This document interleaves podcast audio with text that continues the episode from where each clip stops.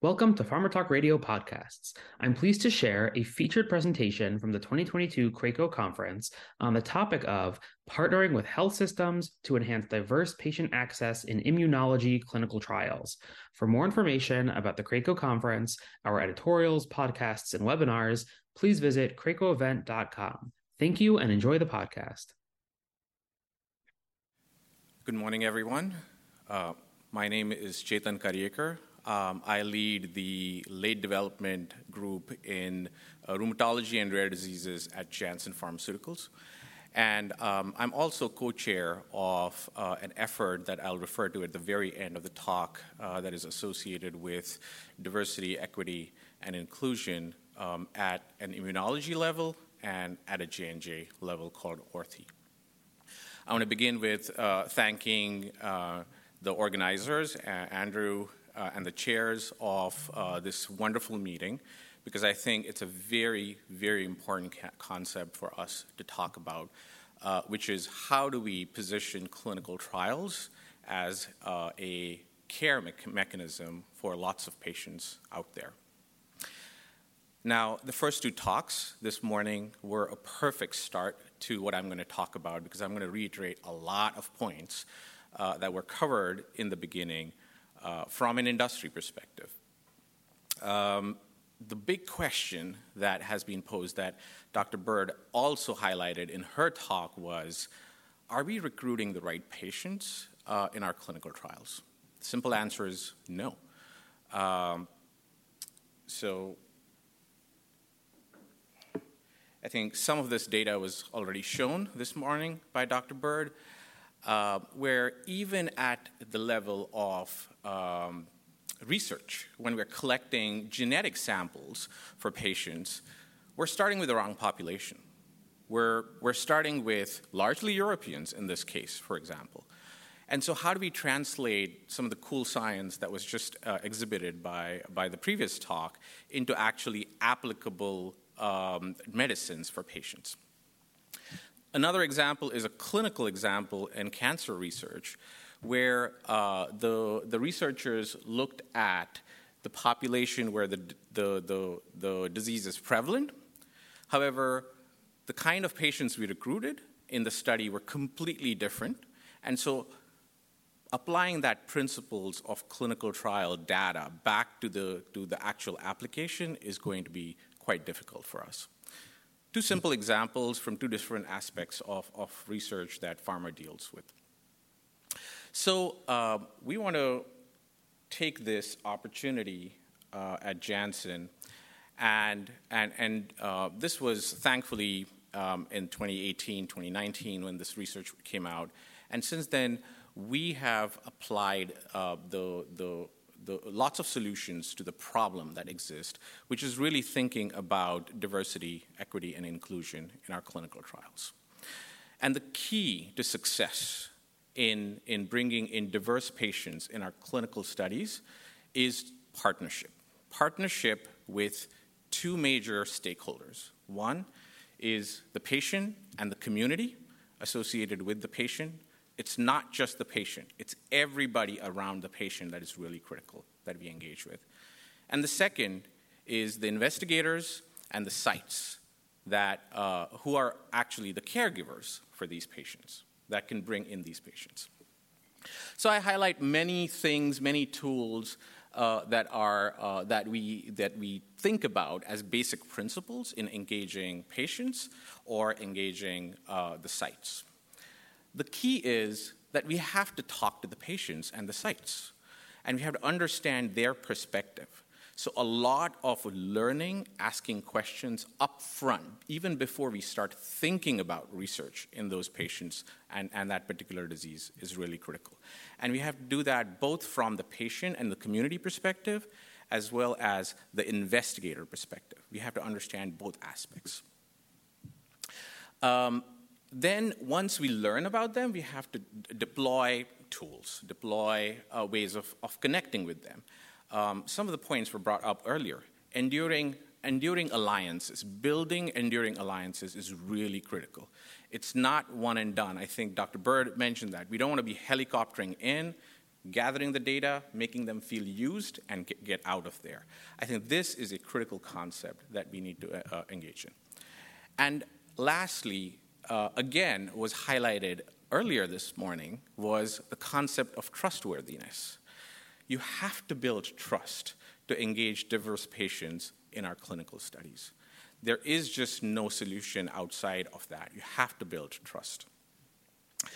So, how do we do it? Um, we have, uh, uh, thankfully, a, a very well organized group, internal group, that is dedicated to thinking about these issues on a daily basis. And so, with that, uh, for example, previously we used to just copy paste, I used to call protocols, if you will. Whatever happened in the past, use that same concept, inclusion exclusion criteria, uh, use the same sites, everything, and just paste it into a new study. That doesn't work. We have to now start customizing, customizing for every single project. And so we uh, collect a lot of data, uh, patient cohort analysis, and we actually looked at attrition data for, for these patients. Um, well, surprisingly enough, attrition for diverse patient populations is actually very similar, which is surprising but not so surprising. What was surprising, or not so surprising again, was the reasons behind attrition was very different. What that t- told us was that diverse patients had diverse needs. Simple concept, but yet exemplified with the data that we collected. We looked at screen failure rates um, and, and really tried to connect those screen failure rates to inclusion exclusion criteria. And what we found was that there is a deep connection between the populations we exclude uh, and the screen fail rate associated with those populations. So we started to look at inclusion exclusion a little bit differently. And then there's nothing like connecting with your customer, which is the patient, so, patient voice activities are really critical. We try to understand what the specific unmet need for those patients are and what are the barriers. And with having all of this knowledge, we then customize for every single study what we want to do, where we want to go, what do we want to, how, do, how do we want to communicate with these patients.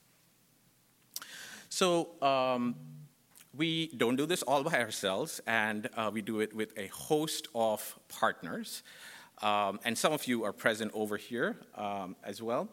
So, what do we do? We increase awareness, uh, partnering with these, these institutions uh, for uh, clinical trials for, for specific diseases uh, and disease background understanding. Leverage transparent messaging. That is a critical concept for, uh, for building trustworthiness.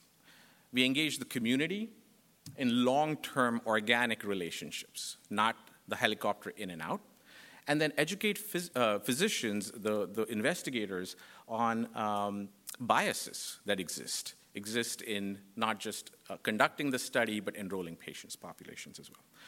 So I'm going to take three examples uh, and give you a very qu- quick uh, uh, view of what we are doing.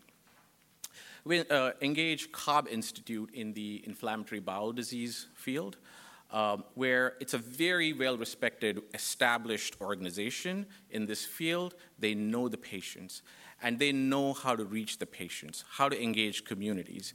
Uh, who are the people in the community that we need to talk to? Uh, build programs around funneling those patients into the, uh, the research sites, and then really co sponsoring uh, diversity, equity, and inclusion in clinical trial educational programs associated with them. Lupus Research uh, Institute, or, or, LRA, is a, again a very well respected um, lupus uh, uh, organization that uh, we have engaged in the change program.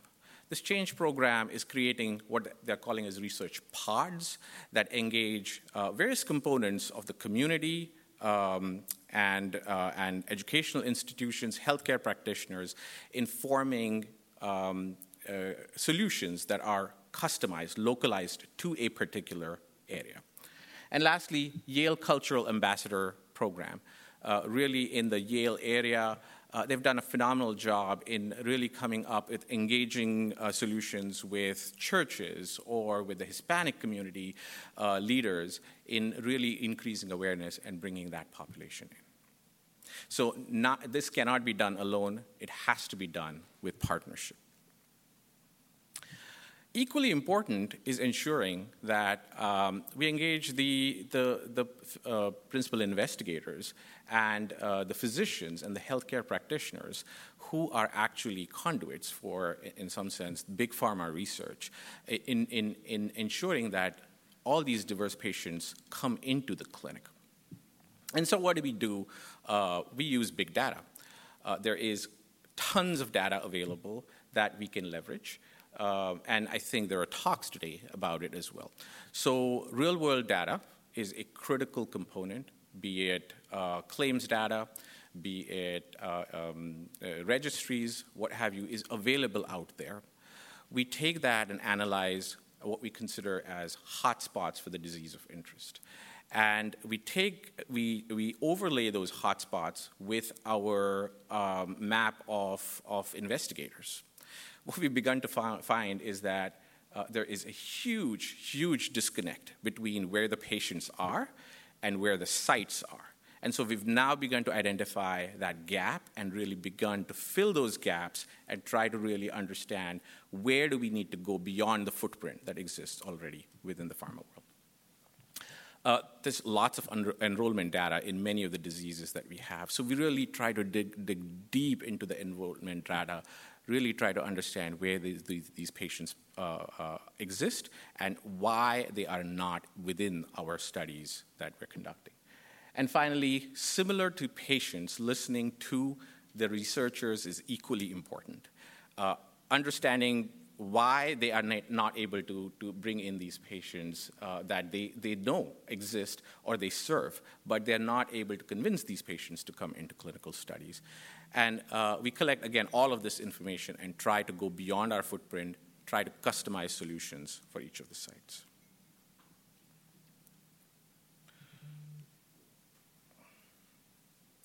We can't do this alone, again, on uh, the investigator end. We want to make sure that we're engaging with the right partners uh, to be uh, able to connect with the right kind of investigators, to give them the right kind of tools so that they are able to convert that uh, and bridge that uh, or reduce that gap between the lack of diverse patients within our clinical studies. So, what do we do? Uh, we expand access through virtual trial elements.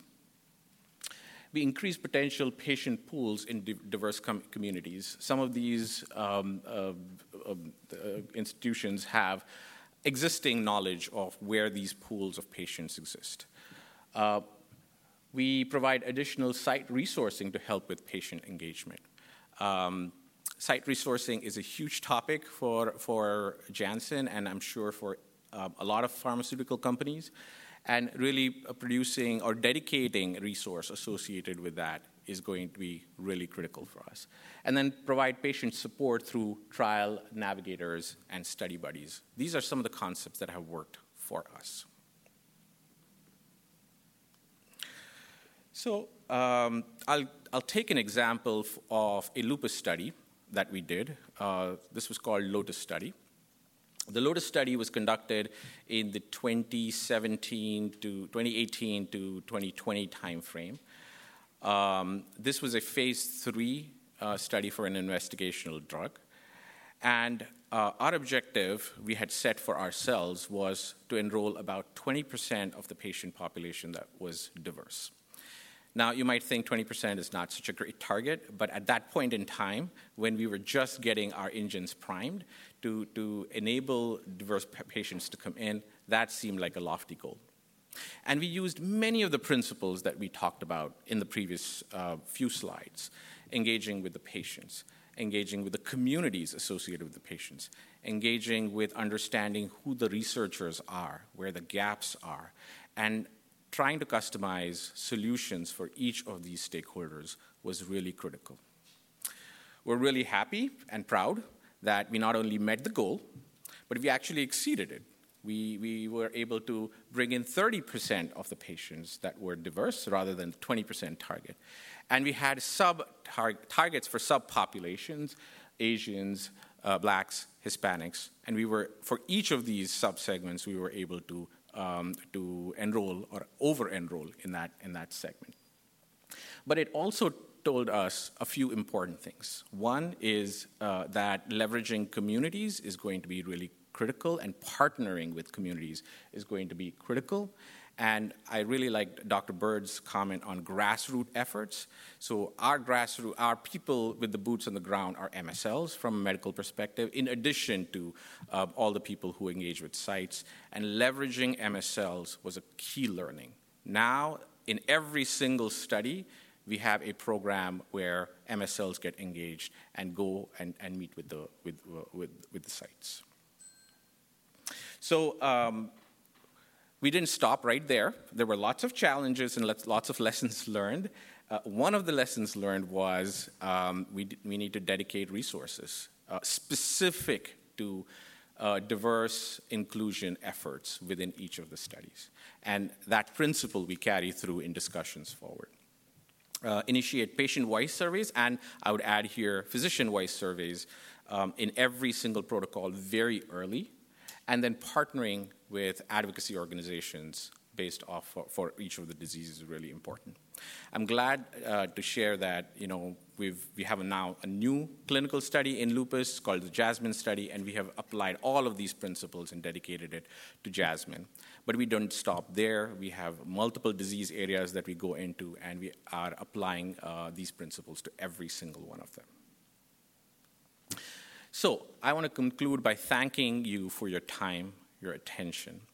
But I also wanted to uh, highlight uh, to you a effort from Janssen, uh, or J&J rather, called Our Race to Health Equity.